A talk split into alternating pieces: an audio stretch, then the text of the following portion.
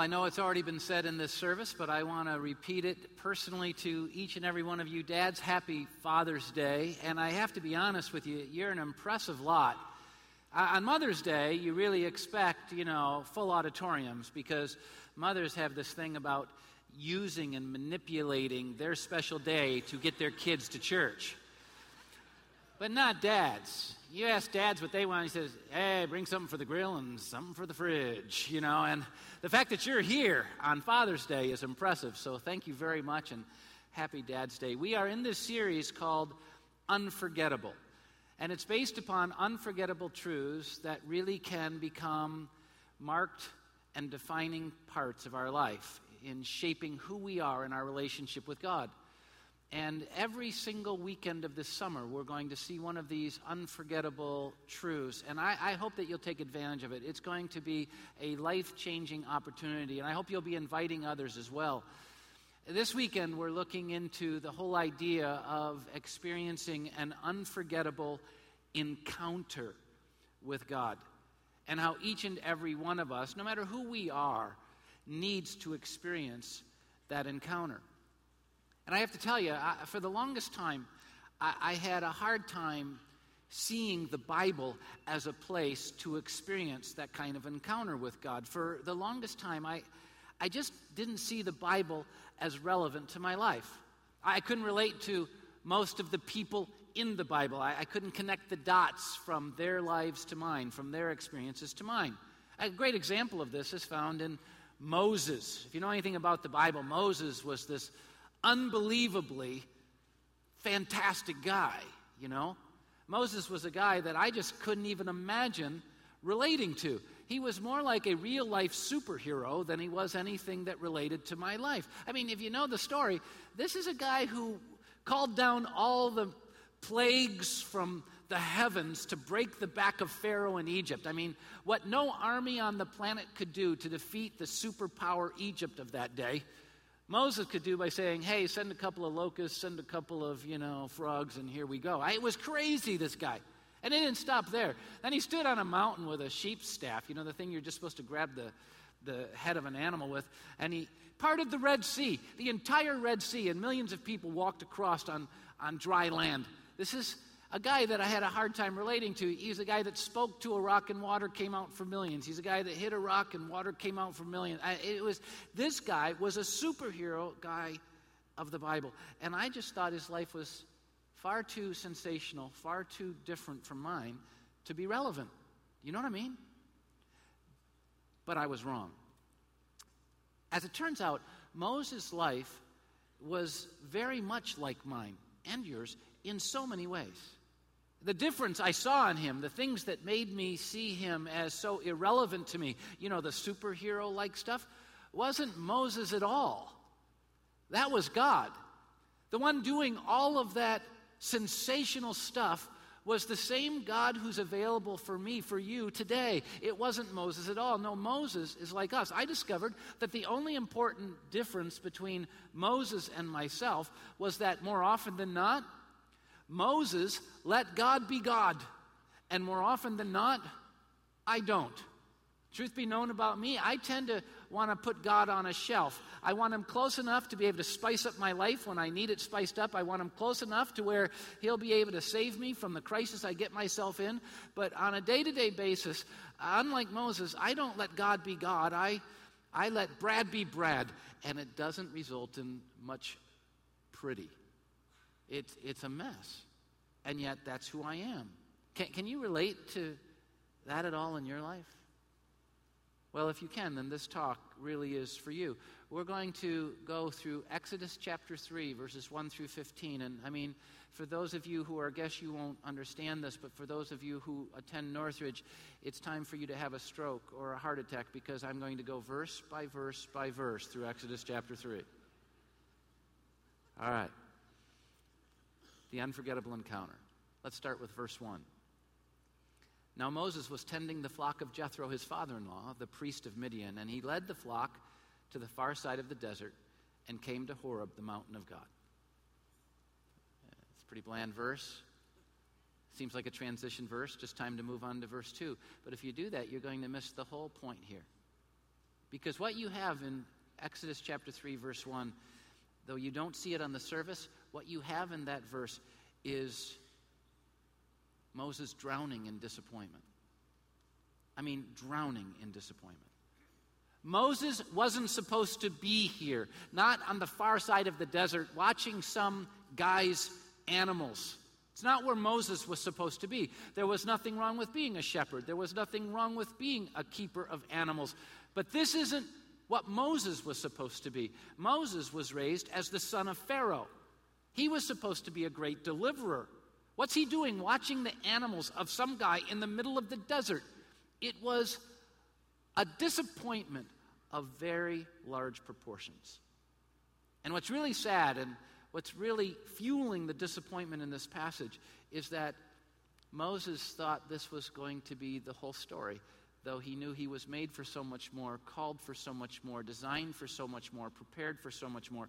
He thought this was going to be the whole story. Made for more, capable of more, passion of more, dreaming for more, but forever out of the reach of that so much more. And it's really crazy in light of how his story began. Because his story began with some choices that were extraordinary.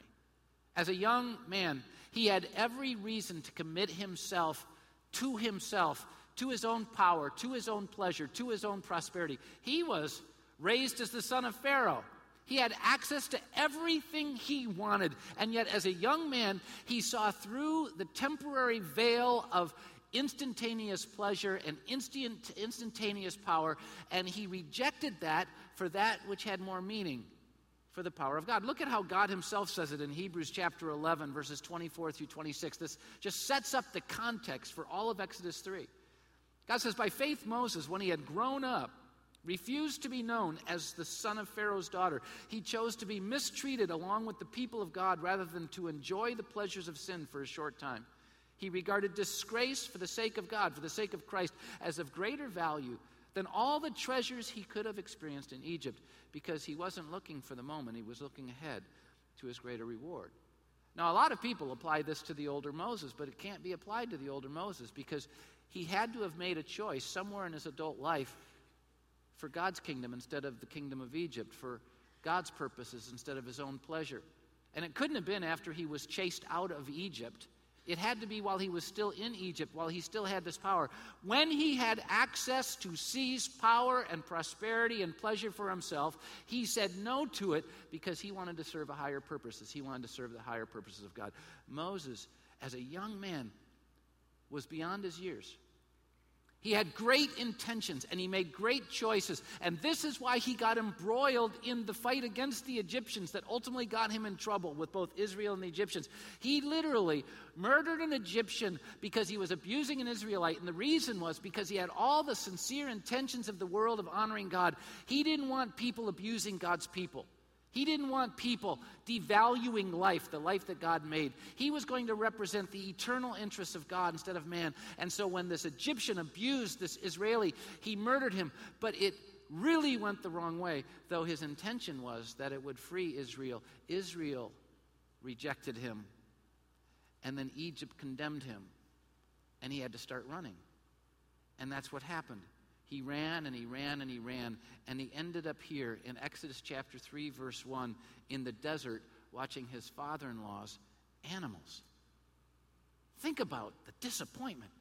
This guy raised in Pharaoh's household, but making the choice to serve God instead of Pharaoh. Talk about a huge choice. And yet now he's seemingly forsaken by the very God he had chosen to serve. Now he's seemingly forgotten. 40 years worth of forgotten. He's been in this desert, and he's seemingly a failure. He's certainly no deliverer. He's certainly not living the fullness of his dreams as he had once hoped to do. He was lost. He was disenchanted. He was a mess. It's hard for me to believe that there was a time when I didn't think I could relate to the guy Moses. But when I see him in this light, I relate readily because I live there quite often, to be honest. Feeling like I'm living way below my dreams, way below my potential, seeming like I'm lost and can't find my way. often disenchanted, not being able to figure it out. And that's where Moses was feelings forsaken, forgotten, and like a failure. The reason I love this passage is because though it starts in Exodus 3 1, drowning in disappointment, it doesn't end there. And this is important to me because all the times I live in disappointment, I need to know it doesn't have to end there. All the times I feel forsaken or forgotten, or like my life is being defined by my flaws or my failures, it doesn't have to end there. In Moses' life, everything changed from this moment of disappointment. Look at Exodus chapter 3, verses 2 through 4. It says, There. And before you go any further, I know I only read one word, I get it. But that one word's really important that word there.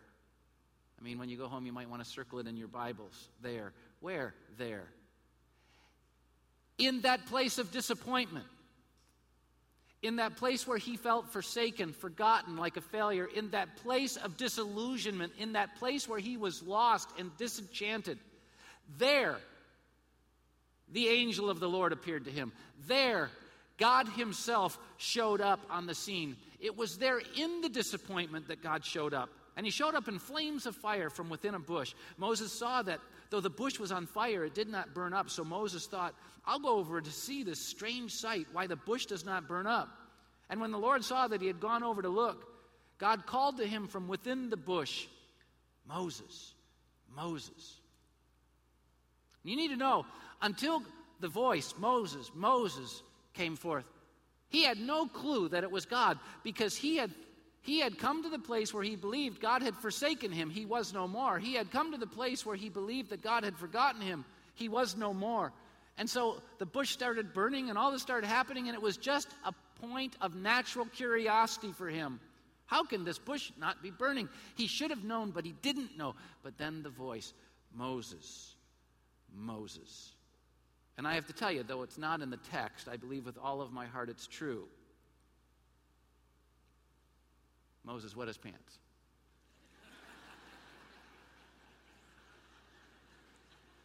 How could he not have? Right? If the story's not interesting enough, just add stuff to it, folks. It's really fun. Moses, imagine this moment. I mean, this is an electrifying moment. When you think of how he was drowning in disappointment, and then all of a sudden God shows up and says, Moses, Moses, and Moses said, Here I am. You know, you find there, he wasn't forsaken, he, he wasn't forgotten. God knew where he was, God knew what he was doing, God knew what he needed, God knew his name. Moses, Moses. God wanted to speak with him, him. The one who had felt forsaken, the one who had felt forgotten, the one who had felt that he wasn't worthy to be anything but a failure. God wanted to speak to him. Think about how life changing that discovery was. So unloved, but someone loved him. So unknown, but someone knew him.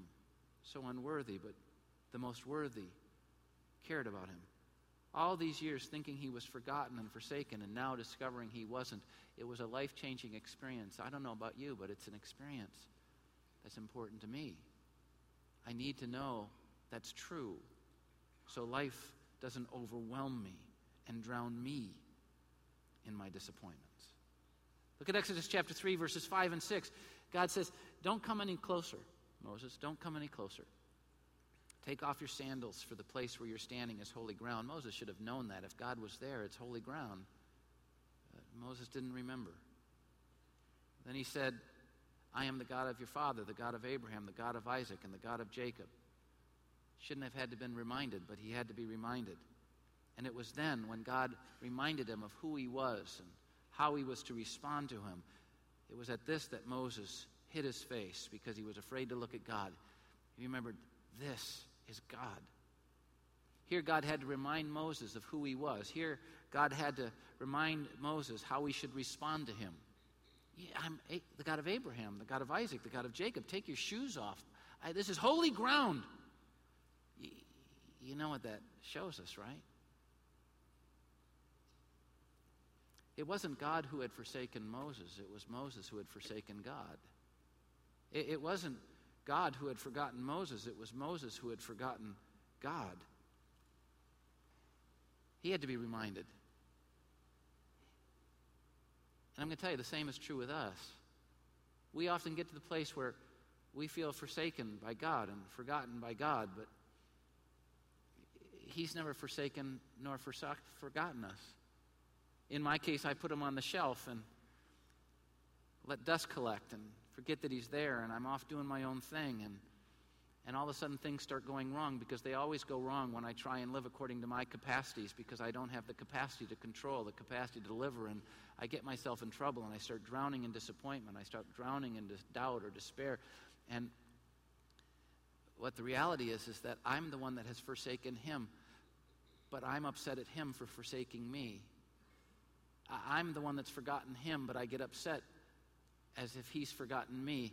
And that's exactly what's going on in Moses' life. And if I can be really, really honest, that's exactly what goes on in your life.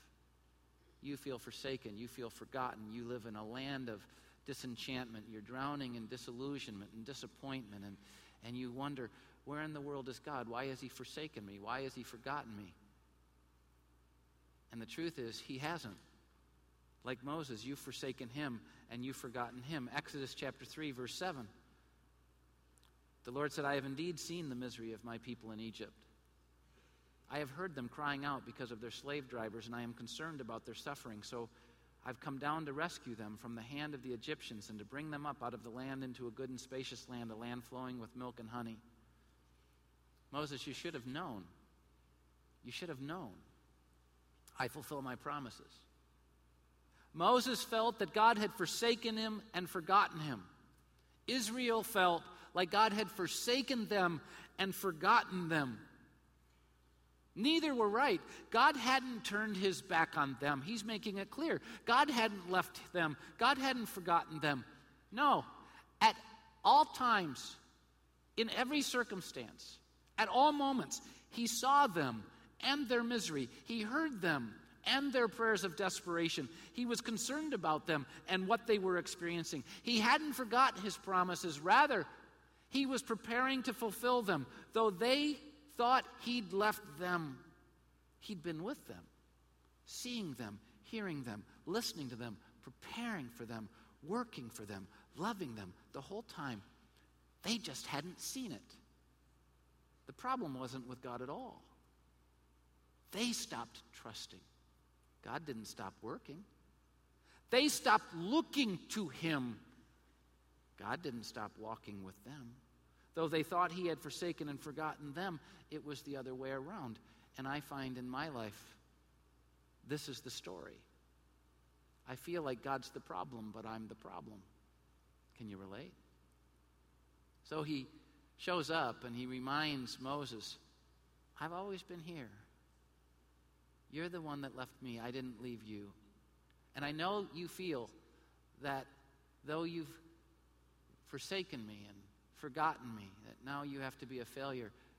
But nothing could be further from the truth because look what he says in Exodus chapter 3, verse 10. So now go. That which you thought you could never be, that which you thought could never be real. So now go. I'm sending you to Pharaoh. You know, like you wanted to be before, a deliverer. I'm sending you to Pharaoh to bring my people, the Israelites, out of Egypt. I want you to fulfill your destiny. I want you to fulfill the purposes I designed you for. I want you to live up to your potential. I want you to experience the fullness I designed you for. So now go. As it turns out, nothing Moses believed about himself was true. Nothing. He thought he was forsaken. He wasn't. He thought he was forgotten. He wasn't. And he thought he was destined to be a failure. And he wasn't. And I'm telling you, the same is true with us. What we believe about ourselves is so often so messed up. The difference here was that God saw Moses through a different lens than Moses saw himself. God saw Moses through the lens of what Moses could be and should be, not what Moses had done and didn't do. But Moses was seeing himself through the lens of what he had done, what he didn't do, of his mess ups and his lack of capacity, and it debilitated him. But God saw him through the lens of what he could and should be. Moses had blown it profoundly, so have we. But that shouldn't form the identity we have of ourselves. Because what Moses discovered in this passage was that God is bigger than all of our mess ups. He's bigger. I know you've messed up. So have I. I know it's hard to see your life without seeing it through the lens of the fractures and the brokenness and the disappointments and the weaknesses. I get it. I know. But God is bigger than your mess ups, God is bigger than your weaknesses. And He sees you not through the lens of who you are, He sees you through the lens of who you can be. And so He says to Moses, Go. Here's the reality with God, to be forgotten is not possible because God can't forget. With God, to be forsaken is not possible because He's faithful. Great is his faithfulness, and it renews itself every single morning. You cannot be forgotten. And with God, failure does not have to be final. Think about it. The God who sees and the God who knows was still sending Moses to be his deliverer. It's just an awesome reality. The one who was drowning in disappointment was being sent by God to be a great deliverer. But it doesn't change Moses automatically because it's not all that easy. And it's, I, I relate to this. I hear the promises of God you're fearfully and you're wonderfully made. And I, I hear that He sees me through the lens of what can be instead of the lens what that was. But it's not all that easy for me to embrace. And it wasn't for Moses. Look at Exodus chapter 3, verse 11. It starts with the word but. Remember in verse 2, I said that first word there was really important? There, where? In that place of disappointment. There. That's where God showed up. And in your place of disappointment, God's there. That's where He'll show up. You just have to start seeing it, right? Well, here, this first word's important because God just said, You can go. You're not destined to be a failure. You're not locked in this place of disappointment. Go. And you'd think, right? I mean, if it was a great fairy tale, he'd just get up and he'd go and he'd deliver them. But that's not how it happened. He, he looked at God he, he could not accept God's reality because the only reality he knew was his own. Boy, I relate to that. It says, But Moses said to God, Who am I that I should go to Pharaoh and bring the Israelites out of Egypt? Who am I? I don't know about you, but I can really relate to that. It doesn't matter what positive things God or someone else speaks into my life. I know me as I know me. And it just makes me want to go, Who am I? You don't get it. He's basically saying, God, you don't get it. Not only have you forsaken me, not only have you forgotten me, but you're clueless about me, basically. He, he had a hard time wrapping his head around this thing. He says, Who am I that I should go? And he's trying to instruct God, Who am I? Who am I that I should go? What do you see in me that I don't see in myself? See, he'd already been there. He had already done that, and he'd already failed spectacularly. And he had started to believe that though he thought he was made for so much more, he wasn't made for much. He started to believe, in light of his own failures, that he had to settle for little. And we do the same thing.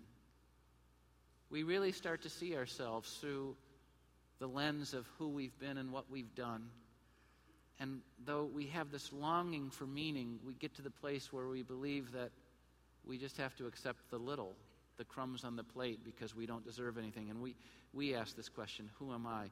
Who am I? This verse, I think, reveals Moses' underlying problem. It reveals why he was living so far below his God given potential and purpose. It reveals why his first attempt to deliver Israel was such a spectacular failure. It reveals why he had been so long living as if forsaken when he wasn't, as if forgotten when he wasn't, and as if he was always going to be a failure, though it wasn't true. And the reason is this he saw himself, he saw his potential, he saw his future through the lens of his own abilities. That's where he was. He, he saw himself and his future in, in the lens of his own limited capacities, his own limited opportunities, his own limited experiences. And you can see it on both ends of his life. When he was the son of Pharaoh, even though he was making well intentioned, great choices to say, I will not live for the temporary, I live for the eternal, when he was the son of Pharaoh, he had a high opinion of himself. As the son of Pharaoh, he had unbelievable ability. As the son of Pharaoh, he had unbelievable capacity. He had the greatest education, the greatest training, the greatest resources, the greatest position of, of power that anyone could have. And he said, Man, I've got it made. I can do anything I want to do. He saw himself through the lens of his opportunities and his experiences. And so he went out to deliver Israel because he could do it. And he failed spectacularly. Pride became his failure, his flaw.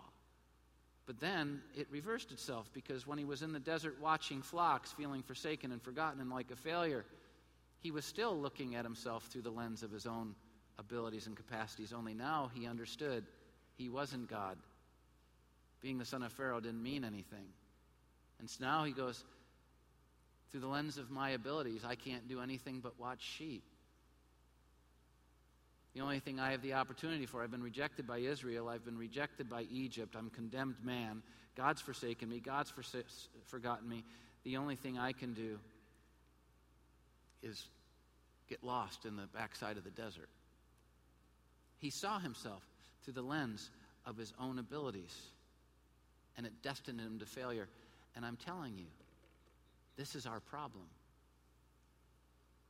We see our future, we see our hope as dependent upon who we are, which is why we have so little hope, which is why we're so paralyzed by life. The good news is that there's a solution. And this passage shows it. It's found, this solution that we so desperately need in our life is found in the life changing answer that God gave to Moses in this passage. And you need to know it before I show it to you that God's answer to Moses took Moses from living as if forsaken and forgotten and a failure, took Moses from this place of unbelievable disappointment to becoming one of history's all time greats and how does Moses get from the far side of the desert, watching animals, feeling like a failure, drowning in disappointment, to standing on a mountain, parting the Red Sea, leading God's people to freedom? How does that happen? Because of the answer God gave. And I'm telling you, we're all looking for this answer because we're always trying to figure out how do I get from where I am and who I am to where I believe God really authored me to be. What's the answer? It's found in Exodus chapter 3, verse 12. Now you got to remember the question before you understand the answer. What was the question? In Exodus 3:11, didn't Moses say, "Who am I?"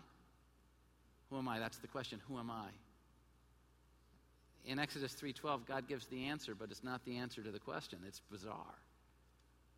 Moses says, "Who am I?" and God said, "I'll be with you." If I'm Moses, I'm going, that's not what I asked, really. I didn't ask where you are. I asked who am I that I should go stand in front of Pharaoh? Who am I that I should become the leader of your people? Who am I?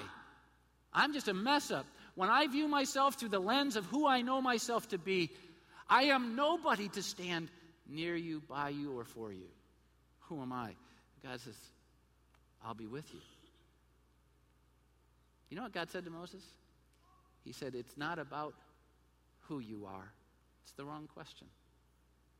It's about who I am.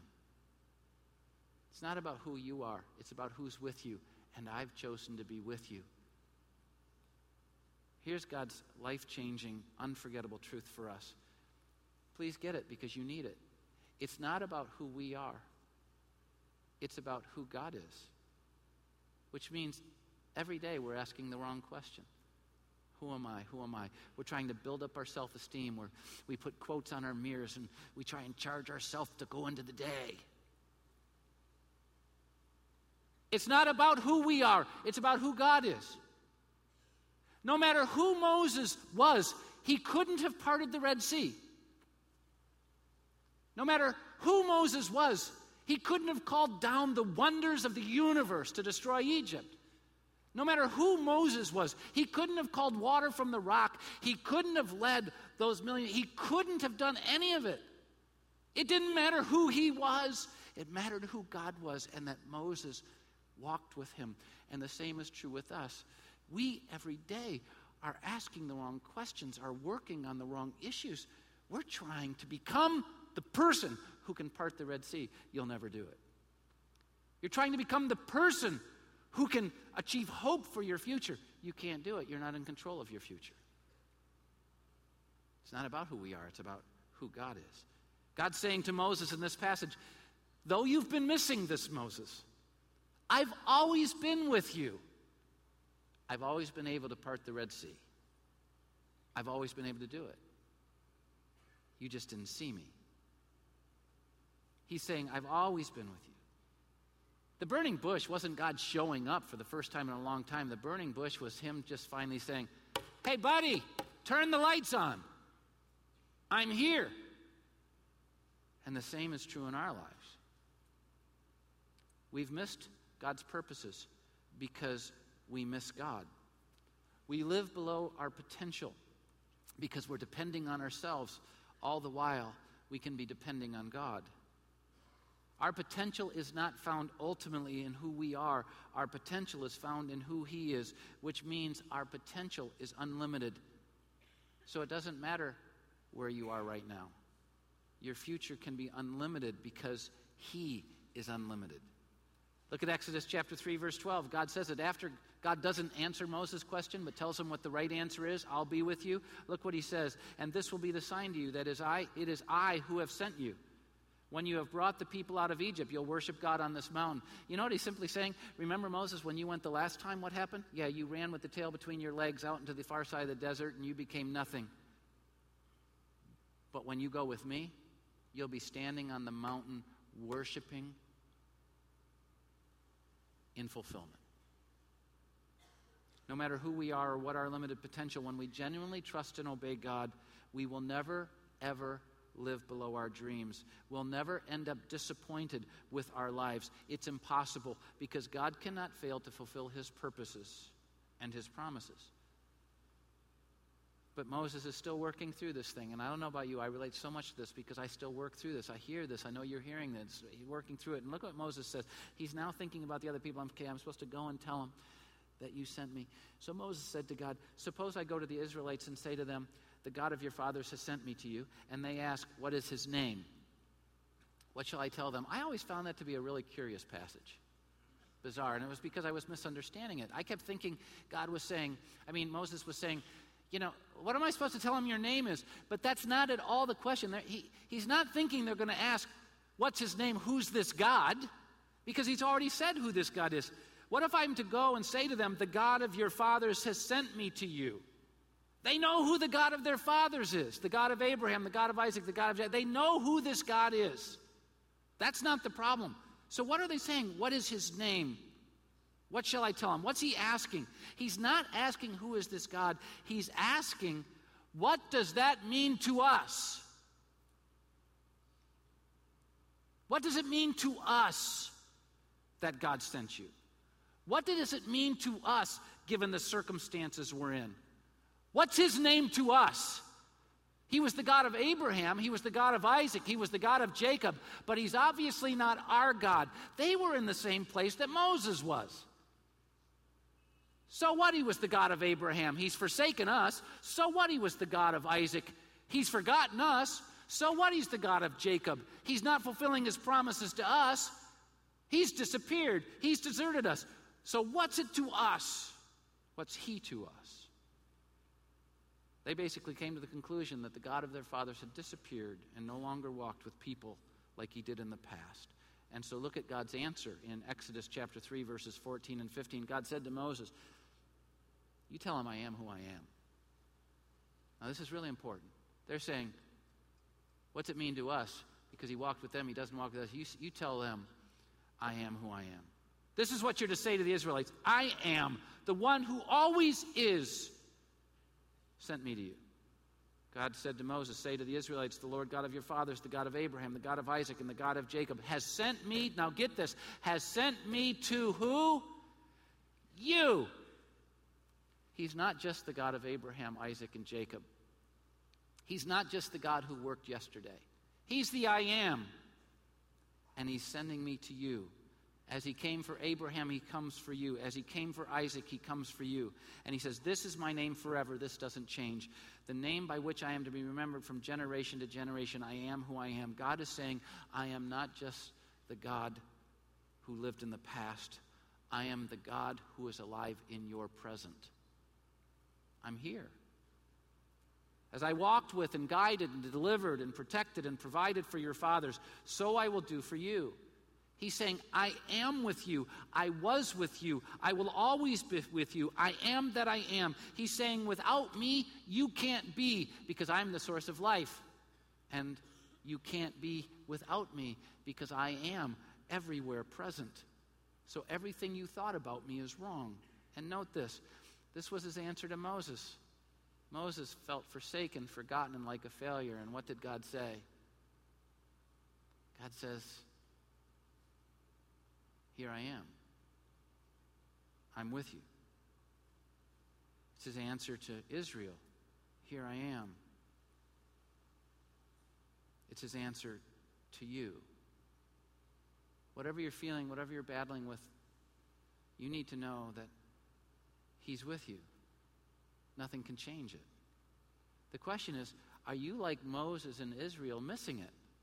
Feeling forsaken, feeling forgotten, when you're not, feeling like a failure when you don't have to be. We need to remember that no matter who we are and where we are, He's with us. And He is the great I am of all of our needs. We all have needs, but He is the am, I am for our needs. And here's the application of the talk. Are you ready for it? It's so important. Three words He's with you. He's with you. But this is what that means. Because He's with you, you don't have to live below your dreams. You don't have to live below your God given potential. So don't. Because He's with you, you don't have to live as if you've been forsaken and forgotten. Because you haven't been. Because He's with you, you don't have to live a life of disappointment as if your destiny is defined by failure.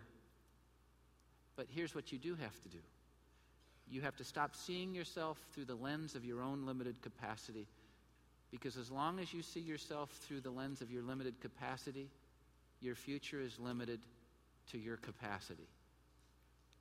You'll never part the Red Sea. You'll never get out of the desert. You'll never do anything but drown in disappointment. But when you start seeing yourself in light of His unlimited capacity, you can leave the far side of the desert and you can become a difference maker like Moses living up to your potential, living up to his dreams for you. And just so you know that this isn't some interesting interpretation of an Old Testament story that I'm trying to cram down your throat. Look at what Jesus said in John chapter 15, verse 5. I am the vine, you are the branches. If a man remains in me and I in him, he will bear much fruit. But apart from me, you can do nothing. You know what Jesus is saying? It, it's not about who you are, it's about who I am. The reason he left heaven and came to earth and died on the cross is because who we are has already been defined. For all have sinned and fall short of God's glory. We've all defined our journey by failure. Every single one of us, like Moses, has forsaken God, forgotten God, and failed God. Every single one of us. Some of us with great intentions, other of us with not so great intentions, but all of us have done it. But we can still have hope and we can still have a future and we can still fulfill His purposes for our lives. Why? Because it's not about who we are, it's about who He is. And He left heaven and came to earth and died on a cross for our sin and then rose again to give us His life. And with His life, we can become who He created us to be. But we have to stop asking the wrong questions and start asking the right ones. Stop asking, Who am I? That's already been decided. Start asking this God, are you really here? Are you really with me? And then invite Him to walk with you. When you have this encounter, everything changes. Moses showed it. Here's the truth it's not who you are, it's who He is. Has it changed your life? When Moses had this encounter with God, it forever shaped him. My worry for us is that we hear the words, but we've never really had the encounter. Because when we have the encounter, it changes us. Are you seeing yourself through the lens of your capacities? If so, you're in trouble. Make the choice to see yourself through the lens of His unlimited abilities, and it will change who you are. And so, what we're going to do just before I finish this talk is we're going to bow in a word of prayer. And if you'd bow with me and just respect this moment, it's an important moment.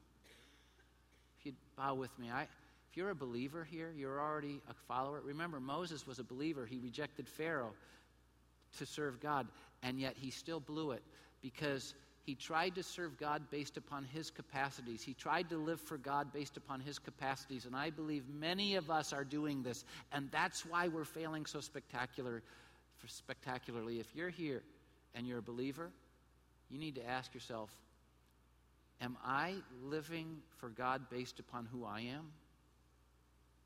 Or am I letting God live in me? This is where you start working. And then there are some of us here, you've never had your first encounter. You've never had your burning bush moment. You've never, ever experienced a beginning of a relationship with God. This is your moment. And I want to pray with you. You can take my words and make them yours, but invite Him into your life. Just say, God, I believe without you, I'll never become the person you created me to be. Like Moses, I've forsaken you. I've forgotten you. I've failed. I've sinned against you. But I believe, Jesus, when you died on that cross, you died for me. And so by faith, I'm asking you to take my sin and forgive me and fill me with the new life of your resurrection. Help me to define my life by you. In Jesus' name, amen. If you just prayed with me, I really want to encourage you. Please let me know. Uh, it's, we made it so easy if you're in one of our live services to take out the program you were handed. There's a connection card inside. You just rip it out, fill it out, and on the bottom it says, Today I prayed to receive Jesus. Please check that off. Please let us know. You can put it in one of the boxes at every exit, and we'll send you a letter about next steps that you can take in your journey, your relationship with God. If you're doing this online, there's a What Next button. You take advantage of that, and we'll send you the same material. Now, just before we end this Father's Day experience, I, I, I want to do two things. The first, I really do want to wish you dads a happy Father's Day, and I want to encourage all of you kids and all of you spouses to give him a break and let it be a great day, would you? Seriously. We only get one day a year. And I, spoken as a true dad, by the way, I don't get why you moms get a better day than us. But I'm bent on turning that sucker around so there's at least some equity in this, okay? So have a great Father's Day. And then finally, I just want to celebrate something. We here at Northridge decided to make a difference in two communities in Zambia by sponsoring kids in and through World Vision. And we, in one weekend, sponsored nearly 3,000 kids. But what's remarkable about that is, and I know some of you are already communicating with your kids and investing. That's awesome. Please keep that up. We're going to tell you what's going on in our communities. But a thousand of you sponsored kids without knowing the name. Didn't have a picture because we went way beyond our goal. And we now have those thousand plus kids here so that you can have your child and that name and start communicating with them. In our chapel, right off the lobby, I set up all the pictures. And so if you're one of those people that sponsor one of those kids, you can go in and get that. And if you're not, if you're someone saying, man, I've heard about it, or I couldn't do it then, or I'm interested in looking and all that, then please go in. You can go in and get a child as well. And so let's be praying for all of this. But happy Father's Day. And remember, it's not who you are, it's who He is. And if you live that way, you'll never be disappointed. Thanks, everybody. We'll see you next time.